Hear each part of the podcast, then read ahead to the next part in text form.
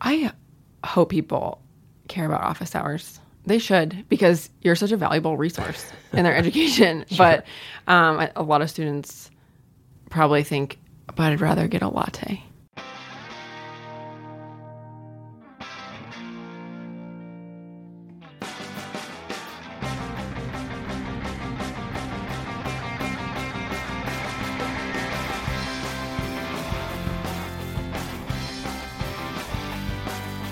This is A New Angle, and I'm your host, Justin Angle, marketing professor at the University of Montana.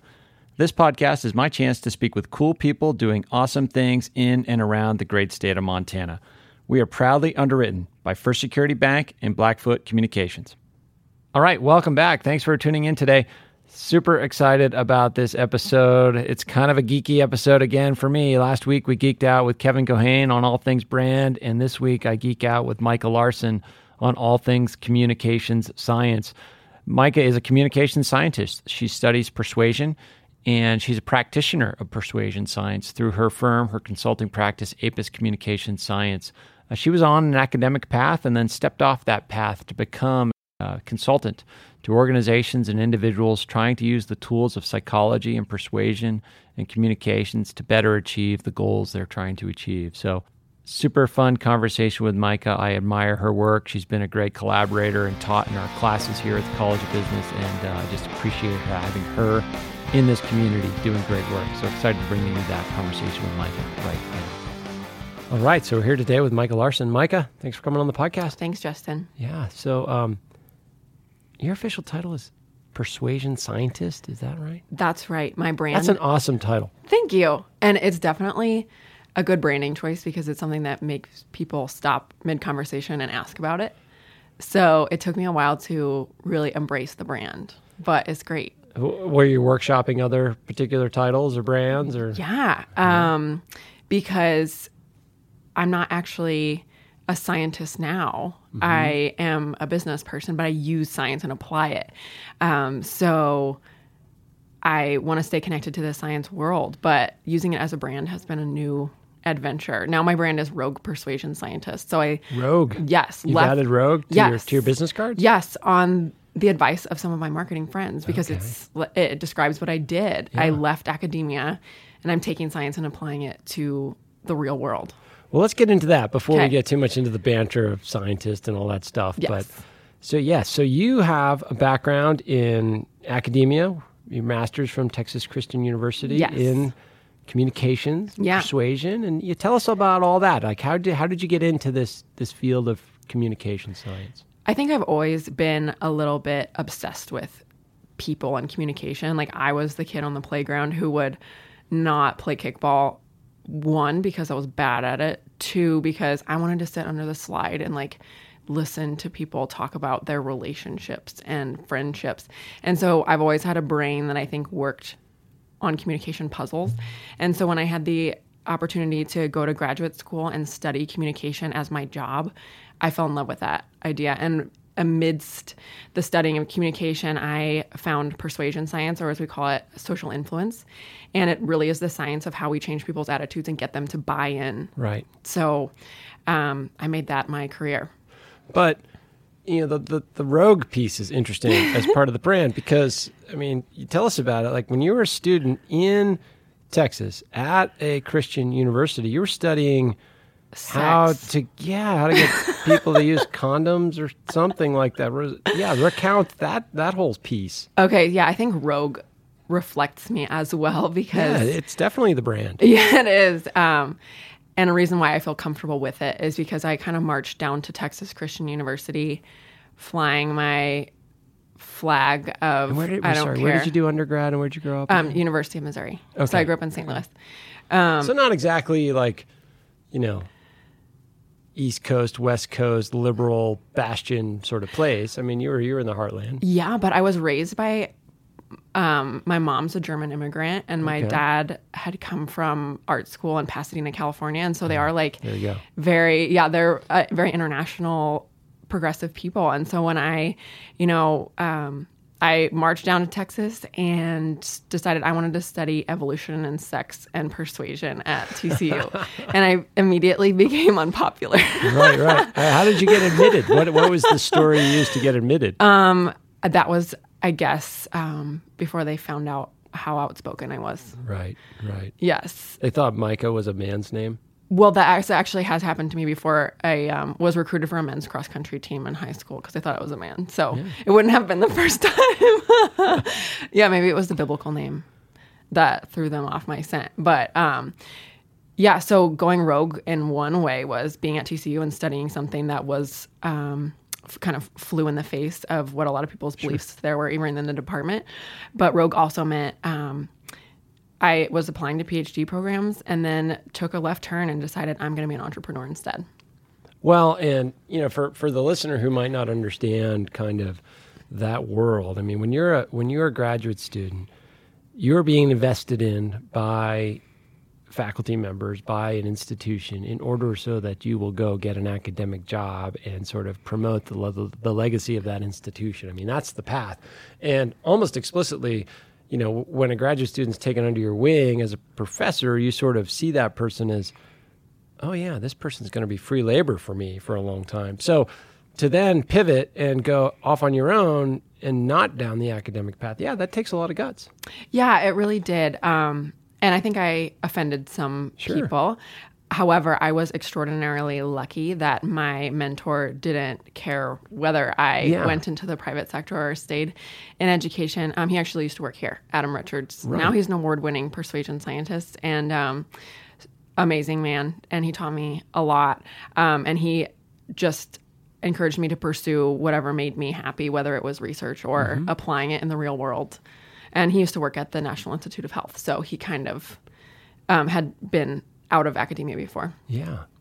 So okay, so you- you're doing this study, you know, on on sex, and condoms, or actually, let's walk us through. What was your thesis project? Um, so obviously working on a college campus, people know that sexually transmitted diseases can be a rampant issue and become a larger health public health cr- crisis. So, um, you know, it's our in our best interest to figure out how can we persuade people to adopt really healthy sex behaviors on college campuses. So, as a persuasion scientist, my job was to figure out what kind of language works best to persuade college students to talk to each other before they have sex about, you know, um, I've been tested, I should use a condom, um, having those really important facts straight before jumping in the sack, so to speak. So, uh, Adam and I studied what kind of language should we use to get people to talk to each other before having sex, but what kind of language actually makes them do the opposite as Hmm. well. So we know from persuasion science that if we use really forceful language, people will actually end up doing the exact opposite. Yeah, of yeah, what we want. reactance, right? And. We'll get into all these things, Yeah. but yes. Yeah. So um, we studied inoculation or how we can protect people from being persuaded by their own anger and kind of having that boomerang effect. Yeah, yeah, we'll get into inoculation. That's kind of a complicated topic. It's complicated. Um, yeah. But so you do this study, and at what point are you thinking, okay, I want to go out on my own and kind of be a practitioner of the of these tools? Yeah, it was because um, I was really poor. And yeah, that that's important factor. yeah, you know, anyone who's been in grad school knows it's kind of like a ramen noodles type of time. And your Um, husband, he was in medical school at the time. Is that or what? what yeah, we were just dating. Um, He was in med school, graduating. Um, and an, another sort of uh, delayed path to income. Yes. Long Yes. delayed path. Oh my income. gosh. Yeah, we're still on it. Uh, so I actually got um, a lot of people, graduate, graduate students, take out loans to kind of pay the bills, but I didn't have the option so much. So I instead got a job in the Texas House of Representatives as a director of communications. You leave TCU and and you go working for a congresswoman from Texas, right? Or Yeah. state representative. State Representative Nicole Collier of District Okay. 95. Yes. So it was an amazing opportunity to be help craft her message and be persuasive from the Texas House perspective.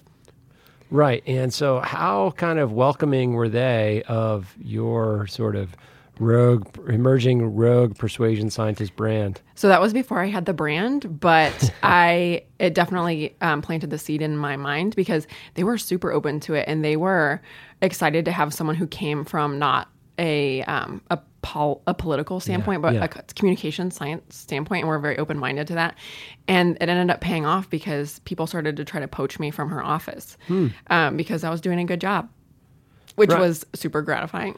Right. Good job in terms of crafting messages that were influential, designing outreach campaigns that were moving voters' minds. Is that kind of how, how your performance was looked at? yeah, I actually think my wheelhouse was speech writing. Okay. um, which is extremely powerful. To, you know, she gets up um, on the cor- the steps of the Texas House in um, Austin and speaks to crowds of hundreds to thousands of people about women's rights, and so it's Yeah. my job to be the voice there and um, get people on board, not just to vote, but to get invested in in the process of vote of um, the civic process and get invested in Texas and how politics touch their lives and um, tell stories. And so that was like creative and science um, skills married together, and it was remarkable. But my first task ever she gave me was to write a comedy roast, Interesting.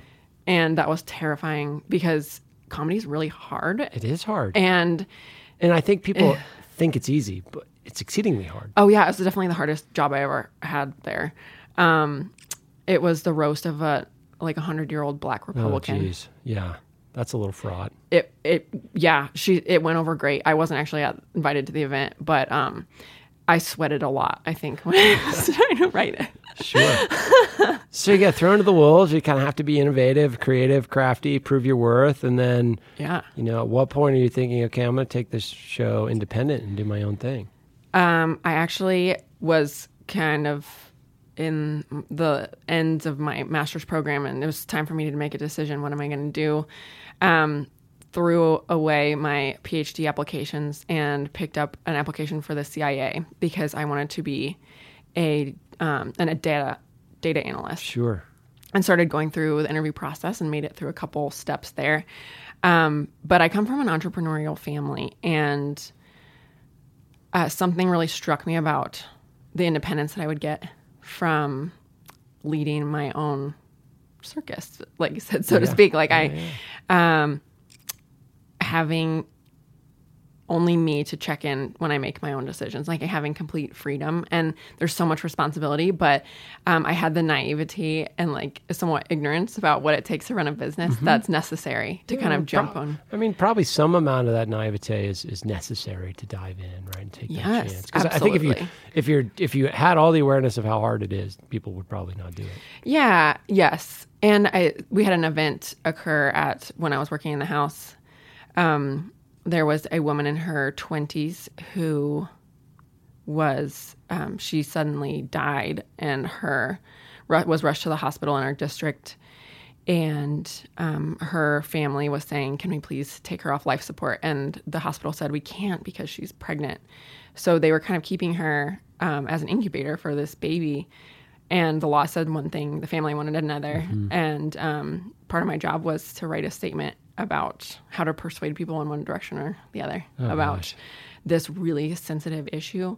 And that's when i started to really grasp how i was applying i can apply persuasion science to the real world and swing people's minds one way or the other. Um, not i didn't really necessarily want to work on that topic but i started to see how persuasion can make the world a better place if we apply it in the right spot. So let's fast forward a bit. So now you're in Missoula, and your company, Apis Communication Science, um, that's exactly what you do. You, you work with individuals, you work with companies. Tell us about Apis and, and, and, and the work that you do. Yeah. So I wanted to take something that's people are complicated. Persuasion can be complicated. There are a lot of factors that to that it takes to change people's attitudes and get them to buy in because our brains are complicated. Mm-hmm. But we can all if we kind of look back at how the brain is put together and what makes people make decisions, we can kind of create a plan for how to persuade people and that's what I wanted to do. That's what I want to give to people who run nonprofits and own businesses and do cool projects in the world. I want to give them the one, two, three to here's like the roadmap to persuading Sure. people, getting them to buy in.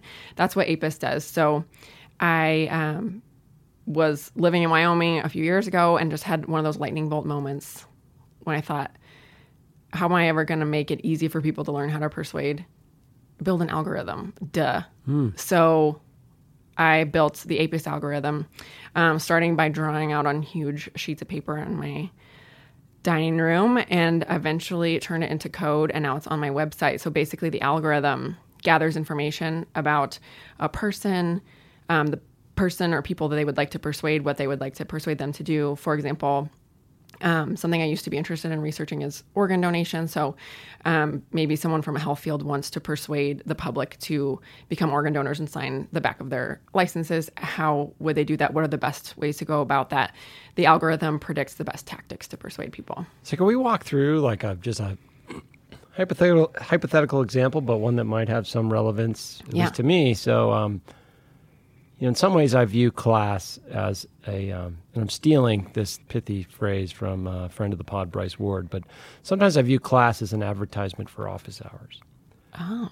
Right, that I really want students to come to office hours. Yet many students either they have no interest, they don't have, don't care to come meet me, or they don't have time, or they're unmotivated, or they don't see the value in it. So, if I want to persuade students to come to office hours, um, how would we do that? Like, how, how okay, I'm going to go to your website, I'm going to pull up your algorithm, and, and how's that all work? Yeah, great question. So it's pretty simple. The algorithm is the is a quiz format now. It's on the landing page of my website, and so all it does is ask you a series of yes or no questions about yourself. Okay, so what can we role play that? Like, what would you, what would, you, if you're the algorithm, which you kind of are, Yeah. what would you ask? Okay, so the first questions are uh, wh- who's your target? So who are, is the person or people you'd like to persuade? It's obviously your student. Students, yeah. Um, what is your request? So what is it that you'd like them to do? Come to office hours. Okay, so um, one of the most important first questions is it a group? Is it one person? So obviously, it's a specific group of people, and then the algorithm starts kind of down a path of asking a lot of questions of the characteristics of your students and what their motivations Okay.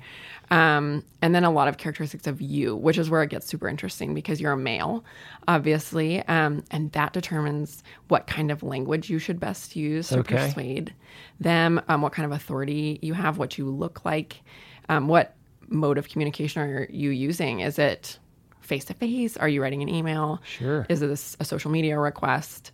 Um, there are can be up to 120 questions. And the reason is because the algorithm wants to be smart and it wants to gather as much information about this process as possible to give you the most personalized recommendations. Okay. Okay, so say, you know, yes to mail and in person class and verbal communication. Um, okay, how do I make students come to office hours? Okay, so yeah. well, let's go back to something I mentioned earlier, which is the intensity of the language that we should Okay. use. Yeah, yeah. So um, we know that in general, when we use uh, really intense, aggressive language, it can get people.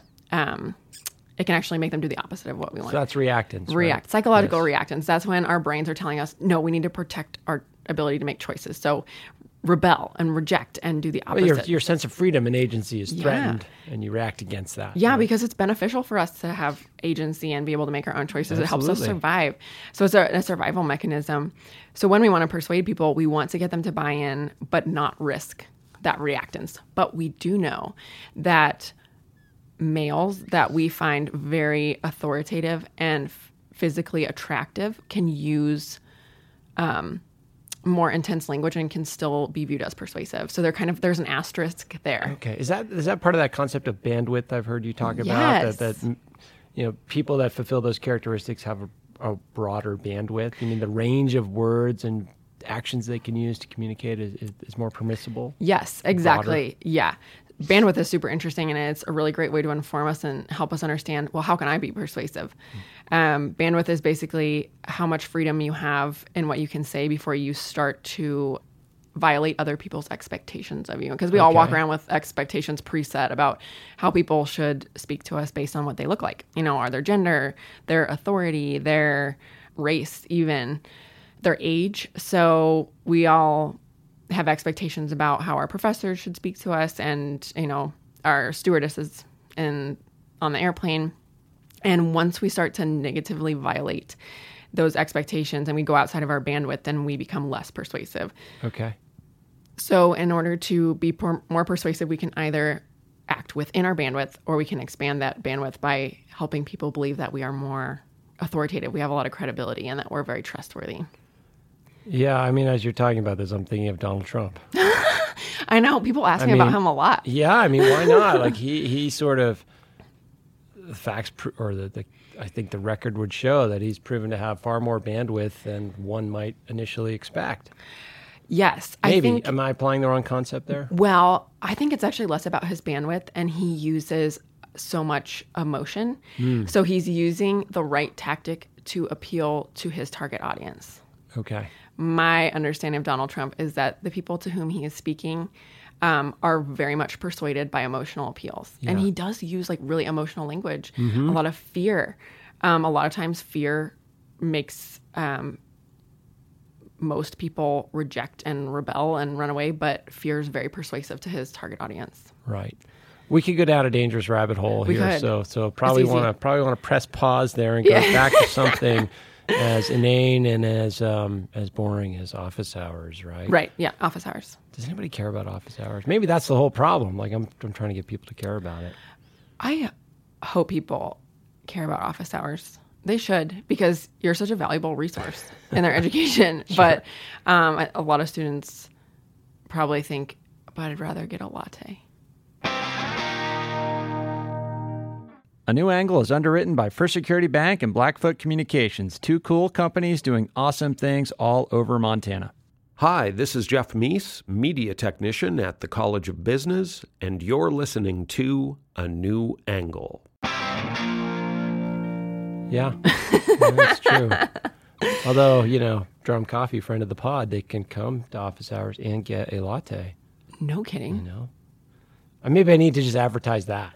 Yeah, actually. Well, you know, one thing that's really persuasive is incentives. So this is actually something I love Yes. to talk to my clients about.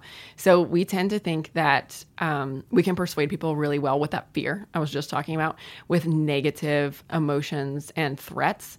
However, research demonstrates that in most cases we're better persuaders when we offer people an incentive. So it's like the carrot and the stick. Yep. We end up using the stick a lot. If you look at a lot of ads and PSAs, like we're you see a lot of sticks, a lot of threats. Carrots work better because um, there are two types of incentives internal incentives. So, those things that give us like satisfaction and acknowledgement and recognition and feeling good about ourselves, those tend to work to persuade people in the long term. And then there's external uh, incentives. So, those are like rewards like a latte or a $100 gift card or a new car or something. And those work really well to get people to buy in in the short term. Yeah, and, and it, the same thing can be framed in multiple ways too. So, you know, to the office hours example, and uh, let's close that that example right with this because probably nobody in, in the nobody listening except for me cares about it. I'm sure. Well, I do. Okay. Well, N of two. Um, but yeah, so so yeah, so coming for an office hour visit is five percent of your grade, and if it's framed in ter- if, if it's framed punitively, like hey, you have to come to office hours, it's five percent of your grade. Yeah. that's kind of a non-starter. Um, but if you frame it like, well, do you want hundred percent on an assignment? That's five percent of your grade. Like, do you want five points toward the hundred points for this class? Just show up. Yeah. You know. Yeah. I think that you could layer a lot of easy tactics for this one example. Like, for example, social proof. So that's evidence that we give. right, that it's actually valuable. Yeah. Or that other people have bought into this request. Right. So uh, this is one of the easiest examples that we um, use, like when we give people, we uh, showcase our testimonials. Um, a friend of mine, Mallory Oteriano, she owns a website called Kind Apparel, and she does something really cool on her website that gives people social proof. And I don't know if she was aware of this, but I actually told her about it today. Uh, so when you're cruising her website, looking at her amazing um, women's sportswear, a little pop up will come up in the left hand corner of the website that says, um, "Someone just bought." This dress. Yeah. And so social proof is when we give people evidence that others have bought into our request. And so in your office hours example, like keeping a public list of people who have come to office hours and gotten that 5% of their grade, that's really persuasive. We're tend we tend to be persuaded by the herd. We want to go with what the herd is doing. Yeah, yeah. To a certain extent, though. Then, Yeah, because we want to be unique. Right. And we want to be novel. But um, that's a conscious decision. When we make a lot of decisions subconsciously, because our brains are built to be really efficient. And so if we were to walk around and really think critically about every single decision we made about taking the elevator versus the stairs or where to park or should I get um, 2% or skim, uh, our, our brains would be overloaded. So we make a lot of decisions like turning left or right subconsciously. And so that's where social proof persuades us in that kind of subconscious Sure. realm. Once we start making conscious decisions, then that's when we think, well, I want to be novel. I want to be different and differentiate mm-hmm. myself. So they're both persuasive in different contexts. Right. It's just, I mean, I'm thinking of optimal distinctiveness theory, right? And so, yeah, I think that's Marilynn Brewer, and and you know, each one of us has this notion of what the optimal level of distinction we should achieve. Some Yeah. people the herd all the time; and they're totally comfortable in that. Other people reject it all the time, and there's everything in between. And so, what are some of those? Uh, you know, something I hadn't thought of or, or realized was the following of the herd piece is automatic in many Yeah. ways, and then the rejection of the herd is, is a conscious decision. So, what are some of the things that turn that on and off? That that if I'm a herd follower, what are what are some switches that would that would turn on my conscious awareness so that I would think, no, I'm going to actively reject the herd here. Does that question make sense? Yeah. So here's what I know about the sameness versus differentness kind of mm-hmm. problem is that it follows our pattern of behavior follows what's called an inverted U shape. And you know, that is kind of like Sure. if you turn the letter U upside down. So on one side of this U is follow the herd all the time, the other side is do our own thing all the time. We kind of like the most um, attractive, desirable place to be is right in the middle. And that's why that top of the U is so high because most people want to fit in to a large degree and make a, a lot of automatic decisions and not stick out too much. But when it comes to certain um, factors that probably have a lot of relevance and meaning, they want to be distinct and differentiate themselves and be really novel. If we think about it evolutionarily, which to me is how we explain most of human behavior, is that it's very beneficial to us to be part of a group and be viewed as part of a group. We get protection and resources and really pivotal relationships from our social group. However, we can tra- attract more attention if we're a little bit unique. So it doesn't benefit us to be an extreme either way. So we have to kind of ride that middle. And it's kind of like I think when we're trying to decide which part of the U shape to be on, it's like, should I buy those shoes or will people think that I'm super weird? Should I? That's one moment where we're struggling with what Yeah. side of the U Yeah. shape to be on. Is this haircut too weird, or should I do something more low key? Sure. Okay. Did So- I answer your question? I think so. I think so. It was different enough. Let's put it that way. Okay. Good. I kind of hit the joke there. yeah. Um, okay, so you've got this algorithm. You know, what are some of uh, what's a typical client that comes your way and needs your help, and either either through the algorithm or through an in-person engagement, because you do so many different things. I mean, if you go to Micah's uh, Facebook page or YouTube page, I mean, she's got these awesome videos, tons of writing, blogging, just a, your site and your presence online is such a wealth of valuable information. Thank so you. what? And people find you through that content, but what are what are they kind of looking to do often?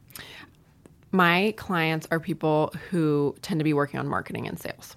Okay. um, especially marketing. Okay, because you are you're a marketing expert, so um, there are so many moving parts in a marketing campaign, and it takes a lot to make something successful. And so, for someone who that's not even their primary job, and they run a business, or you know they don't come from the world of marketing, it can be very difficult. And we're always trying to find um, something that will put us ahead of the curve and help us beat our competition. And so, people who are really savvy and um, really like professional development and want to em- enhance their skills and do marketing, those are my clients, especially for mid level businesses. Um, sales to some extent, but it tends to be people who are into marketing strategy. okay. Because I'm marketing technology, I'm a new way to look at Sure. marketing. Yeah, yeah. And persuasion isn't sales or marketing, it's like an add on, it's like um, a way to super power boost all of that.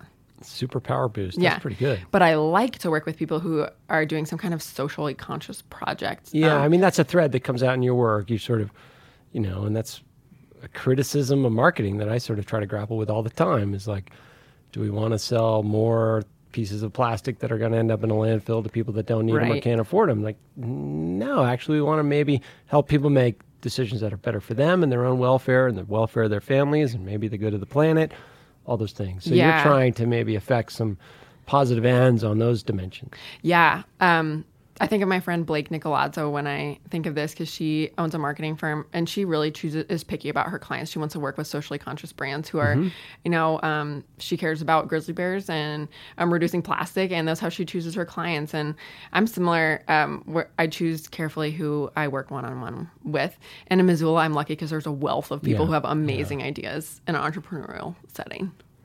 So somebody comes to you and you have this notion of, okay, I, you know, I'm, I'm, I'm putting a lot of effort and resources into my marketing, whatever.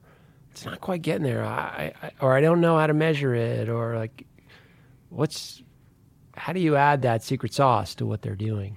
Persuasion's great because it's super subtle. Yeah. Um, it's not a marketing campaign. It's the little nuances that we add on to our sales, our marketing, our emails, our conversations, our ads, our Facebook posts that get people to buy in. So Yeah, let's give an example. Like, Yeah. what's an example of a campaign that was just flat that you can give a subtle twist to, or all of a sudden you're getting some traction? I have a client who works in an anti gun violence area. Okay. a lot of there's a they're in a difficult position because they have the responsibility they feel when there's a gun violence related incident to kind of make a statement about that. Sure. and they don't sell guns but they're kind of in the business of reducing gun violence. But it's really tricky to put out a statement that isn't like thoughts and prayers um, and doesn't turn people off but gets them inspired. And and every time we have like a school shooting or um, all these terrible incidents that we've had in the last few years especially we turn to well what's the solution? What's the solution? Right. I'm not going to share the name of this client of course. um, to protect their privacy but um, i really enjoy working with them on those specific types of projects because it's easy to fall flat when you're just kind of putting out a statement saying you know thoughts and prayers and we want to um, keep our attention on the family and we feel for those who have been affected but you also want people to buy into a solution that can fix that Right. So like you've got this tent, right? And and you can make the people in your tent more agitated, more active, more bought in, but you can also expand the tent. And Yeah. some expansion of the tent in problems like these, issues like these kind of needs to be happening. Yes. And so I get to help them make these small changes in the statements they're putting out that Yeah. grabs people and brings them in, into their tent and um, get the public to find a solution to gun violence without it feeling like a sales pitch because it's not. It's an appeal to people to let's do the right thing. And persuasion doesn't feel like selling. When you're persuaded, you don't know that it's happened. Right. Right. Okay. So that kind of leads me to this next line of inquiries. You know, I know we can't. You know, you've got sort of client privacy issues, so we can't like sort of break down real world examples in a way, but but maybe we can pick your brain on you know you're you're schooled in the I don't want to say dark arts, but, but this this this this this toolkit of persuasion. So, what are kind of like the top five things that that we as parents, as educators, as spouses, as you know, friends, whatever, children, what should we be sort of aware of as far as our powers to influence when we want to, but also um, maybe red flags that we should be aware of when people are trying to persuade us. Yeah. Okay. So a red flag is when you're in a sales situation with someone, or you think that you might be, um, someone might want you to get out your credit card for some reason. Be aware if you feel like you start to like them a lot more than you think you should for the amount of time you've known them, Interesting. because good persuaders enhance liking. So actually, liking, liking of a person. Vastly, even more than how much we like their product, is the best predictor of Yeah, whether it's- people buy it. It's got nothing to do with whether I want the car No. or need the car, right? No. Just if I like the salesperson. Yeah, like relationship marketing, right? So good persuaders are, um, can read their target and create similarities and associations Okay. and enhance Pattern their liking. matching of some kind. Yeah, synchronizing with them sometimes. Yeah. And um, so if, like, for example, you're going and looking at a car and you start you are like at the end of you know 20 minutes you're like eh, i could be buddy i could go get, get a beer with this Yeah, salesman you're being persuaded Interesting. yeah and that's like a car salesman is an overused example Of course, of course. Yeah. It's an easy one to use, but Yeah. for, for many reasons. yeah not to give car salesmen a bad name like they do a good job they can be very persuasive Oh, many of us need cars. yeah so that's a red flag but um So liking. So if you feel yourself liking the person in in inordinate amount. So one, um, that's not a thought that occurs to many of us at any given time. So maybe that's just the rule is like pay attention to why you're liking this person and if it's substantiated by, you know, more than 20 minutes of experience. Yeah, and sometimes a feeling of obligation that we Okay. ignore. Um, like a lot of the persuasion tactics that I teach motivate people based on um, their our natural desire to want to keep our relationships balanced and reciprocate. Sure, reciprocity. Yes. Yeah, exactly. Um, there are a lot of different reciprocity tactics, but sometimes when you have that like gnawing little feeling of, I feel obligated Yeah. to give or buy in, you're being persuaded. Red flag. And I'm doing something which is unusual, which is pr- telling you how to protect yourself against persuasion, but I think that's ethical Yeah, I think so. too. Just as ethical as my job is to help um, the companies I believe in persuade other people. Well, it's about making better choices, right? Yeah. And and, and there's people trying to persuade us to do all kinds of things.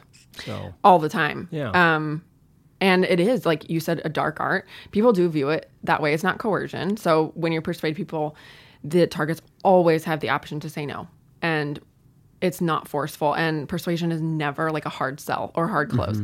My view is that hard sell and hard closing is ineffective in the long term and unethical because Okay. you're using pressure tactics. And I think it's there's a more efficient and effective way to get people to say yes while allowing them their free will, not making them uncomfortable, and being smarter, which is using persuasion. yeah, so we went over liking, we went over reciprocity, consent. Um, what are some other kind of tools in the kit?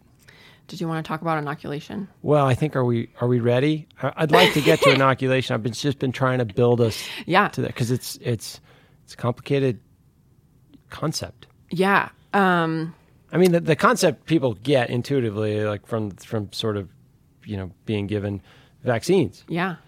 But walk us through what inoculation and communications is. Okay. So it is possible to protect people and prevent them from being persuaded in the future. So it's kind of like giving someone's brain a flu shot against future persuasion. So we are just talking about protecting yourself from persuasion. This is a way to protect other people from future persuasion. So when would we use this? Um, maybe if we want to um, keep a group of people from being persuaded in the future that they should give in to peer pressure and drink a lot or binge drinking or something. Sure. Um, okay, so at some point in the future, my daughters are going to be. I say future. I hope future. They're little. Yeah, seven and nine, almost nine. Um, you know, but yeah, at some point in the future, they're going to be faced with peer pressure oriented decisions. Come, come to this party, drink this, drink this, do this. So yes, that instant, maybe we can build around this example.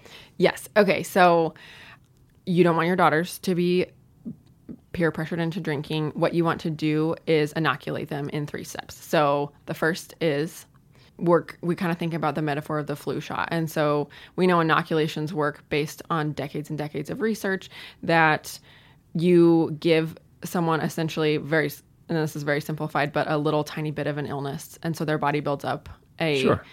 resistance to it. And so when you're you come in conf- contact with the full blown version of it, then your body's prepared to fight it off. So in inoculation theory, we give someone a tiny little bit of an argument so that they're they build up resistance to it. Okay, to be clear, of an argument, I'm not giving my daughters little sips of booze. No, no, no, Yeah, no, yeah. no, no. This is just talking. Okay. No drinking. Okay. yeah, not alcohol resistance, just persuasion resistance. So you're giving someone a tiny little bit of persuasion so that later on, when someone does come and full on tries to persuade them to drink, then they're going to be prepared to fight it off. So, what's an example of the the bit of an argument, like you know, wordsmith for me, what Yeah. I would say to them? Okay, so it's really easy to do in a conversation and they won't know that they're being persuaded Okay. necessarily. So you can say something like, okay, in the future, someone might say something to you that sounds like this Hey, well, Justin, tell me what you think it sounds like to be peer pressured into drinking. What do I think it Yeah. sounds like? You know, hey, party party going on down at the uh, I don't know mine shaft or what I don't know. Yeah, the mine shaft. Who knows? Oh, where that sounds awesome. go. Up on Sentinel. Yeah. Okay. Yeah. Absolutely. Um. So someone in the future, someone might say something that sounds like, "Hey, it's no big deal. Everybody here's drinking. Like, just you know, just have a couple. Like, we can call you an Uber, whatever." And so then you're giving them that little bit of persuasion and what it would sound like. But then the next step is you give them a script to fight against that ah, persuasion. Okay, so that's step two is the script. Step two. Yeah. So first, step one is the threat. So that's what your threat message is. You warn them and then give them what the threat message will sound like. And then the next step is to give them something that's called the refutational preemption. So that's a long word that just says you're giving them basically a script and something to help them bolster Okay. their attitude so they won't be persuaded. And so then you give them some kind of information or something to fight back with and say, but you know, binge drinking is actually really bad for your body. And this is what you might say to a nine year old or a seven year old. Um, and say, you know, um, when you drink a lot of alcohol, it can be really bad for your body and it can make you, le- you know, do things that Make bad choices. Um, yeah, make bad That's- choices. That's what we say. Yeah, I'm not a parent yet, so you would Yeah. You have learned this stuff fast. I know. I'm about to have a baby, so yeah, I, I got to speed up my learning. Um, so essentially, you've gone through these three steps: warned your daughter that she might be persuaded, given her the threat message, and then you've given her a refutational preemption. And so you can say some things to prepare her to kind of bolster her attitudes about drinking. And then you've inoculated her. And so there have been a lot of studies, even the long term studies on inoculation. So middle school kids, inoculating them against smoking cigarettes, it's been effective. Very Um, effective. Yeah, I used inoculation theory in my research. So inoculating people against the reactance, which is a whole um, much more complicated meta persuasion thing. That's we- episode two. yeah, yeah. It's fascinating. Not only can we persuade people, but we can persuade them not to be persuaded. Hmm. That's uh, that's very meta. It is. To get my head around But that. you know what is important to know is that it's my job to know those complicated things. My job is to make it super easy for other people to do it. And I give instructions for how to persuade in, you know, five minutes. So you don't have to know how to inoculate people. I'll teach you. So maybe that's a great way to wrap this up, Micah. Is how can people sort of one, if they found this stuff interesting, how can they learn more about it? But more specifically, how can they learn more about your work and and and get your help if they need it? Yeah, so I have a YouTube channel where you can watch me. It's Micah Larsen. Um, L A R S E. N. L A R S E N, as my husband would say, E N, like the Danish people. So, um, yeah, I put up a lot of free YouTube videos because I think this is information people should use. However, where you're really going to learn how to be persuasive in about five minutes is on my website. So, there's kind of three steps to using my persuasion pollination program. Get on the APIS website, take the free APIS quiz, and that's where you learn which tactics you should be using to get people to buy in to your request. Then you can subscribe to my content. So, so I um, my feature videos are about five minutes long, and they teach you how to use persuasion tactics and how you should apply them in your real life. So, I have dozens and dozens of tactics, and they're all meant to be used, you know, in marketing, in your emails, in your conversations, your sales, etc. They can be widely applied. And um, from there, I also have a closed Facebook group, and I'm actually starting really cool webinars. Um, Okay. I think by the time this airs, I will have one the next week. So my first free persuasion webinar is January 22nd at 6 p.m. It's going to be a Zoom conference. And so I'm inviting people to listen in and I'm going to give persuasion advice and answer questions. And I can't wait to share. Uh, where's that going to be? Or you know, I, well, where? how do people sort of log into that and Yeah. vi- consume it? yeah, visit my Facebook page or send me an email via my website. There's a contact page on there, and I'll send you the link. Um, my whole idea is that persuasion is complicated, but it doesn't have to be complicated for you because I can teach you how to be persuasive in at least one way in about five minutes. So, I it's my job to break it down. Yeah. Well, you're doing awesome work, important work. We appreciate it. Thanks for coming on and sharing a little bit of your wisdom. And uh, yeah, I encourage people to just get out there and, and take a look at what's going on at APIS and with, with what Micah is doing. Thank you, Micah. Thank you, Justin. It's an honor. Thanks. All right. Hope you enjoyed that conversation with Micah as much as I did. Check out her YouTube channel. Just Google Apis Communication Science and you'll find it. Awesome content, useful content coming out on a pretty regular basis. Okay, next week, Andrew Seligson and Andrea Vernon. Andrew is the president of Campus Compact, a nationwide organization dedicated to creating service learning opportunities on college campuses. And Andrea is the director of the Montana chapter of Campus Compact.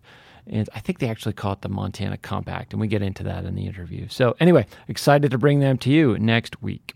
Remember that a new angle was brought to you by CED, Consolidated Electrical Distributors. By now, you've been listening long enough to know that these guys are big and that they sell pretty much everything electrical you would ever need. But you might not know that they hire a ton of University of Montana students. If you want to learn more about careers at CED, visit cedcareers.com. It's a great website name. Before we go, I want to thank some important peeps. Comzar, Elizabeth Willie, interns, Aspen Runkle, Mason Dow, and Max Gibson. Huge thanks to VTO for the tunes, and finally props to Jeff Meese, our master of all things sound.